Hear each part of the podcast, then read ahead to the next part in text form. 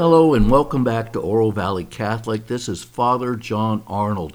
Well, we're at the end of the liturgical year, and in the last few Sundays for the liturgical year, we're going through the three parables in Matthew 25, and they're all about the final exam. How do you prepare for those final things of death, judgment, heaven, and hell? And so in Matthew 25, the three parables are from last week was the uh, five wise and the five foolish virgins were either prepared or not prepared for the coming of the bridegroom. This week, it's about the talents that have been left us by a man who gave us this great wealth and then took off on a long journey, but he'll be coming back.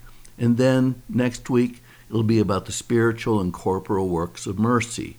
So, this is a good time to take an assessment as we're coming to the end of the year. Where are we on preparing for our final examination with God? Stay tuned for more from Oro Valley Catholic. A very simple takeaway from the gospel today about a man who leaves these talents, these, this vast wealth to these three men, is that he expects an accounting for the wealth that he has given us that the Lord is coming back and it's a final exam or he's doing an audit or call it the final judgment. It's uh, when truth comes down and we look at the gifts God has given us and what we've done and what we have failed to do. St. Paul said in his letter to the Romans, For by the grace given to me, I bid every one among you not to think of himself more highly than he ought to think, but to think with sober judgment each according to the measure of faith which God has assigned him. He who exhorts in his exhortation, he who contributes in his liberality, he who gives aid with zeal, and he who does acts of mercy with cheerfulness. What's the talents that God has given us?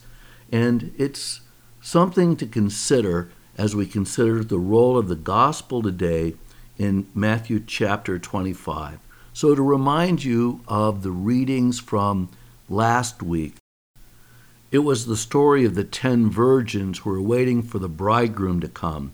So, in the first century, the bridal customs that Jesus are, is referring to is that period between when a husband and wife go through the marriage ceremony and then begin to live together, to raise their family, and pursue their life together. Before that, we think of it as the engagement or the period of promise, um, but it was the betrothal in Jesus' day. So, as part of the betrothal, the husband uh, continued to live with his family, the wife continued, the, the fiancee continued to live with her family. So, in the parable, the setting is that the ten virgins are waiting for the bridegroom to come from his mom and dad's house and claim his bride at her parents' house and then lead her and everybody else to the wedding feast. So in the in all the gospel, Jesus is the bridegroom, the bride's the church. And so the wise and foolish virgins, because remember last week, five of them were ready for the bridegroom to come. They had oil in their lamps. Five were not ready. They were foolish and they didn't have oil in their lamps. And so only the wise ones could follow the bridegroom back to the wedding feast, the messianic banquet.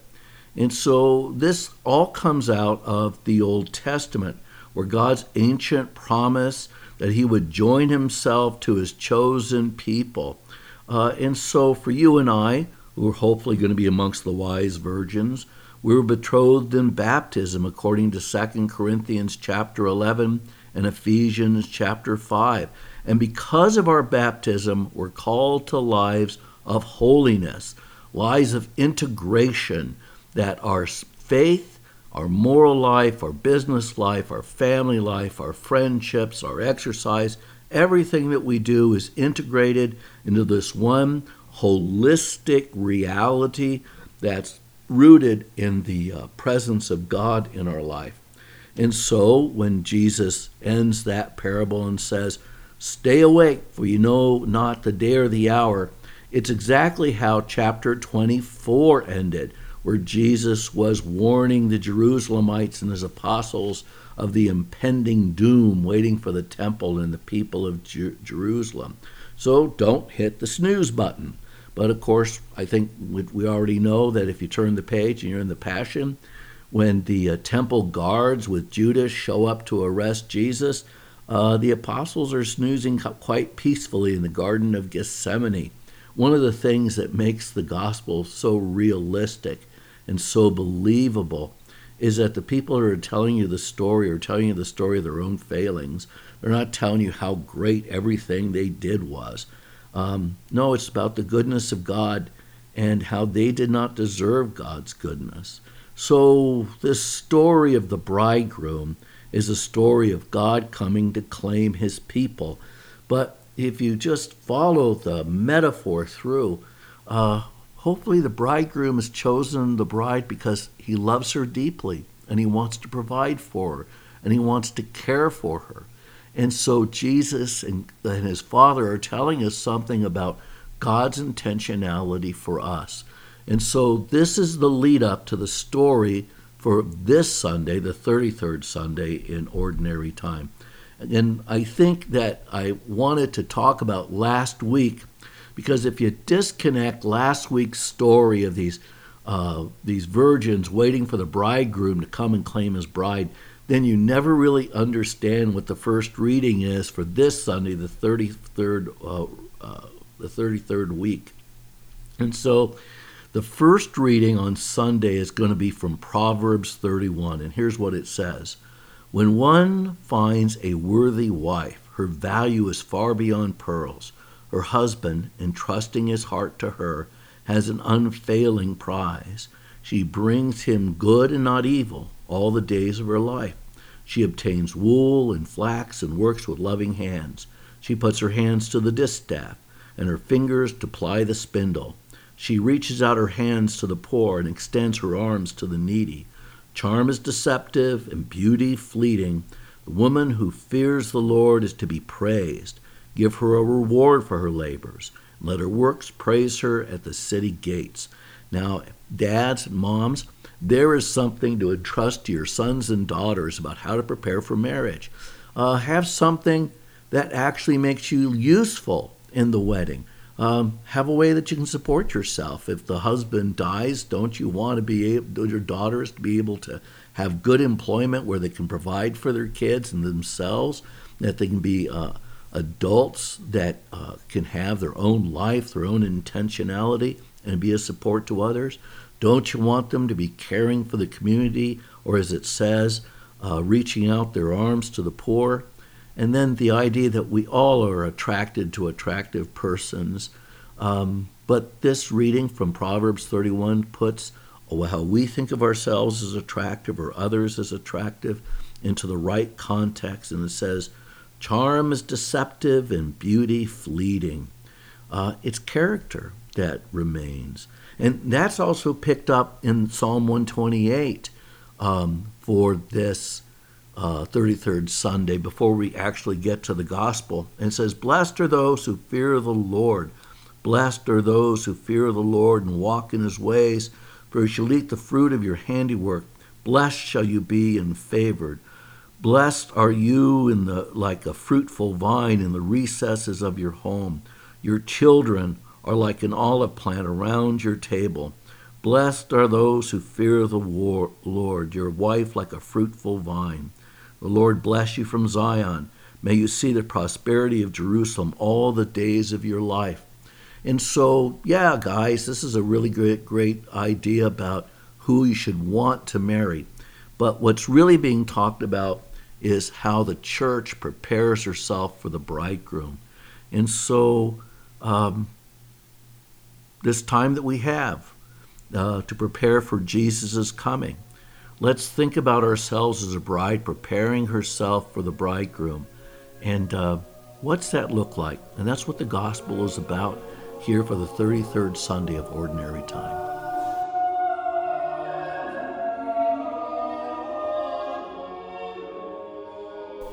So, welcome back. And so we're in Matthew 25, verses 14 to 30.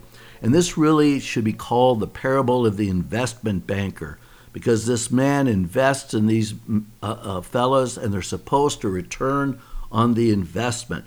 And remember, you know not the day or the hour, according to the parable that happens, that's told just before this one is told. So let's turn now to the parable of the investment banker, or how a bride prepares for the bridegroom. This is the reading. Jesus told his disciples this parable. A man going on a journey called in his servants and entrusted his possessions to them. To one he gave five talents, to another two, to a third one, to each according to his ability. Then he went away. Immediately the one who received five talents went and traded with them and made another five. Likewise, the one who received two made another two. But the man who received one went off and dug a hole in the ground and buried his master's money. So, after a long time, the master of these servants came back and settled accounts with them. The one who had received five talents came forward, bringing the additional five. He said, Master, you gave me five talents. See, I've made you five more.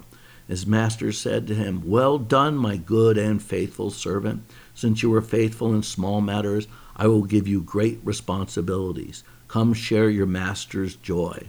Then the one who had received two talents also came forward and said, Master, you gave me two talents. See, I have made two more. His master said to him, Well done, my good and faithful servant. Since you were faithful in small matters, I will give you great responsibilities. Come, share your master's joy. Then the one who had received the one talent came forward and said, Master, I knew you were a demanding person, harvesting where you did not plant, and gathering where you did not scatter. So out of fear I went off and buried your talent in the ground. Here it is back. His master said to him in reply, You wicked, lazy servant. So you knew that I harvest where I did not plant, and gather where I did not scatter. Should you not then have put my money in the bank so that I could have got it back with my interest on my return? Now then, take the talent from him and give it to the one with ten. For everyone who has, more will be given, and he will grow rich. But from the one who has not, even what he has will be taken away. Now, Throw this useless servant into the darkness outside, where there will be wailing and grinding of teeth. The gospel of the Lord. Praise to you, Lord Jesus Christ. So let's just walk through that. Um, talents. Now, here's the thing we think of talents as, you know, the ability to do mathematics or to speak or, uh, skilled with our hands. We've made talent something very personal. But the word talent from the Greek really refers to an item of wealth in the ancient world. It's like when we say somebody's a millionaire. Um, well, you know they have one million dollars or more, whatever it is. That's the. It's probably not worth the same thing as now a billionaire, but a millionaire is a person with vast wealth. Just work with me on that. So when you said in the first century that someone was very talented, what you mean is they had a lot of gold, because a talent is a weight in gold. We'll just call it a million bucks. What happens in Christianity is this story goes from just having a lot of money to just having a lot of abilities and gifts. And so we've changed talents from something that we possess, like we possess a talent of gold, uh, to something that's this personal attribute. Um, but the parable works either way, really, because it's about taking what we have been given and then showing return on it. Um, but the second thing I want to say about it is this. So you have three people who've been given unequal talents. One's been given five, one's been given two, and one's been given one talent. Now, the thing about it is this relative to each other, uh, the master has been unfair. They don't all get the same. But intrinsically, every talent is a vast fortune. So just because you don't have five talents, you only have one, you still have more than you can spend in a lifetime. And so the idea of being jealous over relative wealth, um, that, uh, you know, you're not um, Mozart if you're a musician, or if you're not Elon Musk if you're a business person. Um, you're not Racehorse Haynes if you're a lawyer. Whatever the, the relative disparity in wealth is, it is only relative because the gift of the talent is in itself an intrinsic uh, uh, fortune. And so, being a human being, no matter where we are in human beings, there is just a gift of being a human being. And so, it is one way of looking at disparity. Um, how you would think about all this when you think, gosh, how some people just grow up in families that are just so hard. Um, well, not given as much as someone who's grown up in a family like mine, which was a very loving family with parents. And so, uh, still, no matter where you are in life, uh, you're capable of showing some return. And so, it is a very hopeful uh, parable um, that just says, you know, uh, from what whom, to whom much is given, much is expected. Um, and so it, it really, it's everybody has a burden here. Either you didn't get really a lot in life or you got a lot in life and you're expected to kind of return on it. This is at the heart of um, this, this message. Now, there's something I also want to talk about about this uh, gospel. So contrast how the master talks to the two and, and says, Well done, my good and faithful servant. Since you are faithful in small matters, I will give you great responsibilities. Come and share your master's joy. And so it's more than, hey, okay, I'm going to flip you back 10%. It's that you participate in the joy of the person who gave you those talents. Now, just take that for a minute and contrast it to the one servant who does not come out of this very well. Master, I knew you were a demanding person, harvesting where you did not plant and gathering where you did not scatter. So out of fear I went off and buried your talent in the ground. Here it is back. His master said to him in reply, You wicked and lazy servant. So you knew that I harvest where I did not plant and gather where I did not scatter.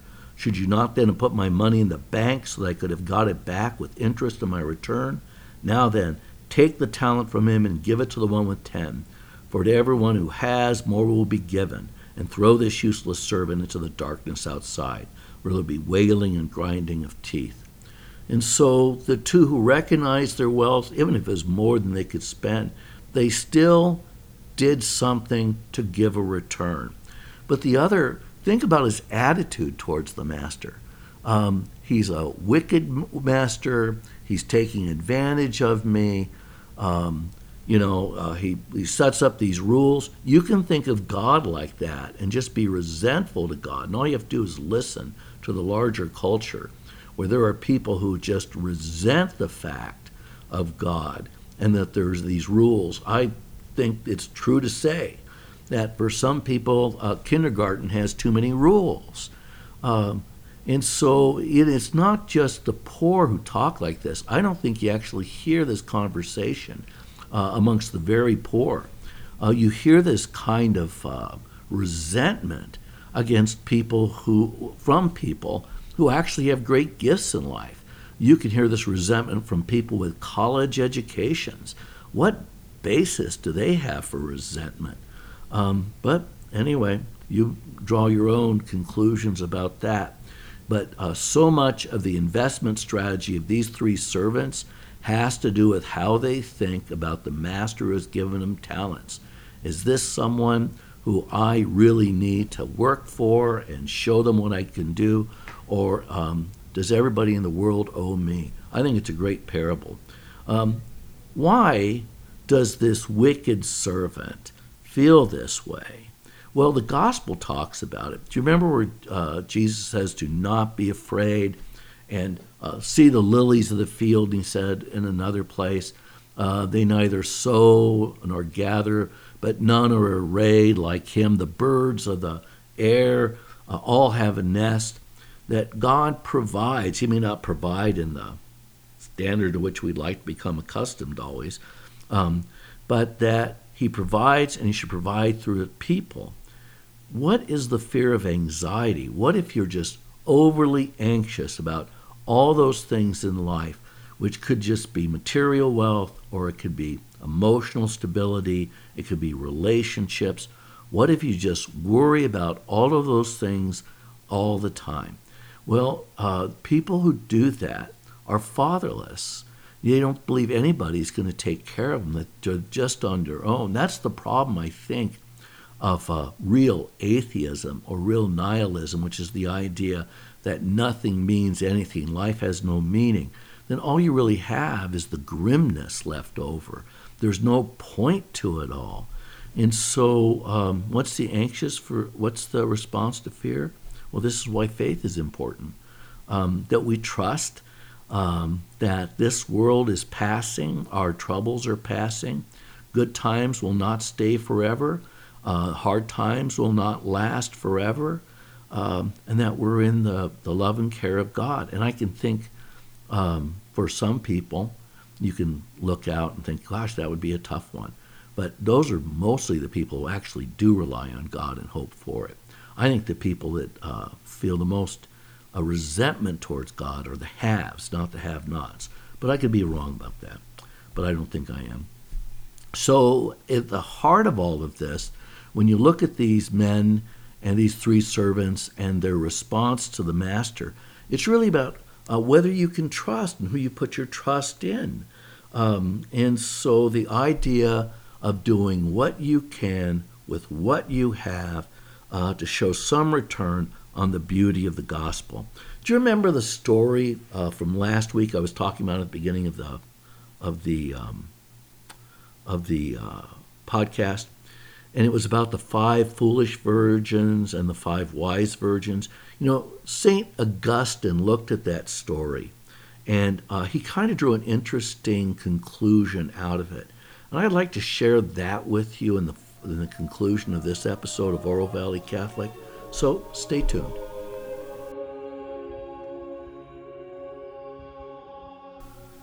So, what's the key difference in how um, these three servants look at the master?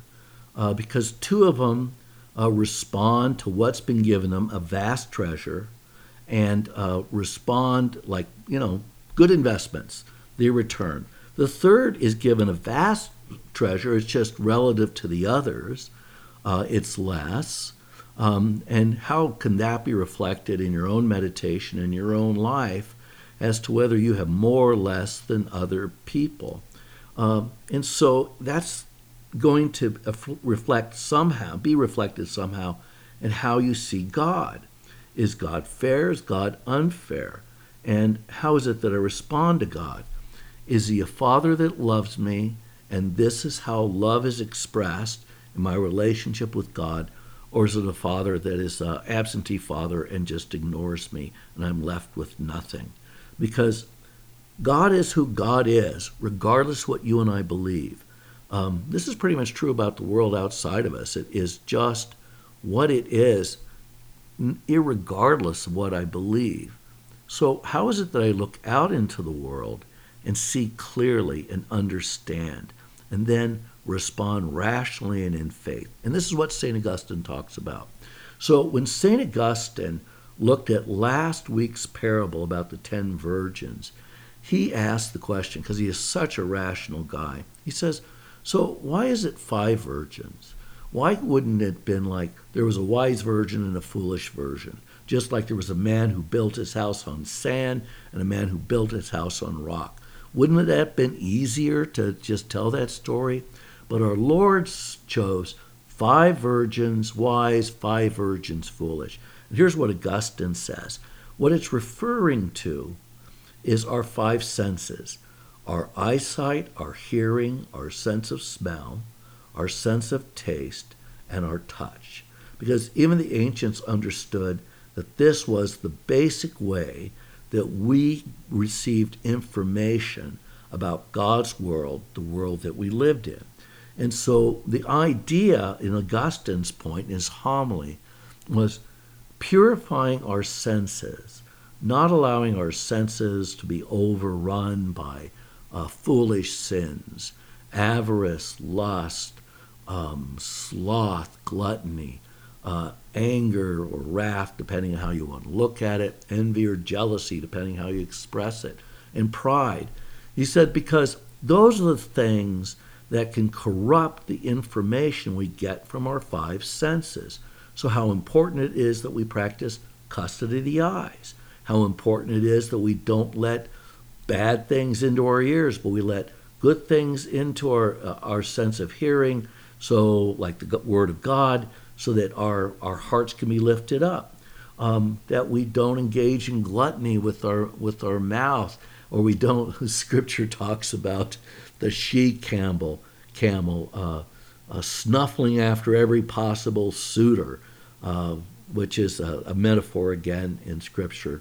Um, but or our sense of touch that we keep our hands to ourself, right? Um, all of this senses the way that we get information is we should try to understand the world outside us as it is as a material reality.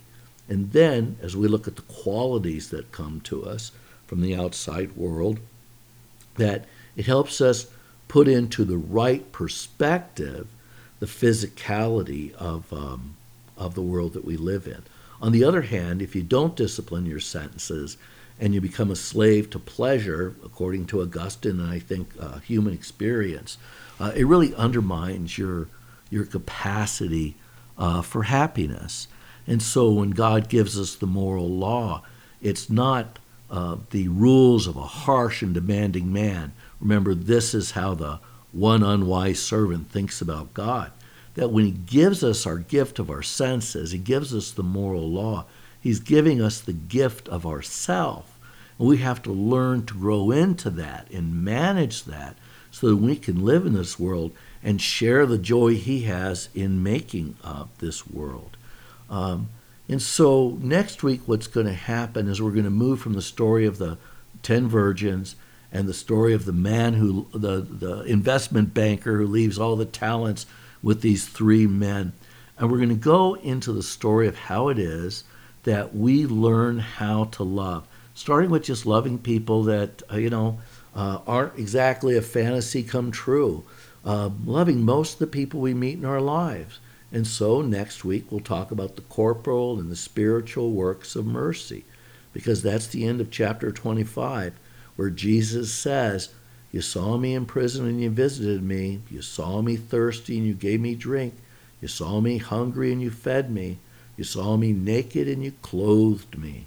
And so, how it is that we respond to others' bodily needs, the corporal works of mercy, as in corpus, and how we respond to spiritual needs. That's why they're called the spiritual works of mercy.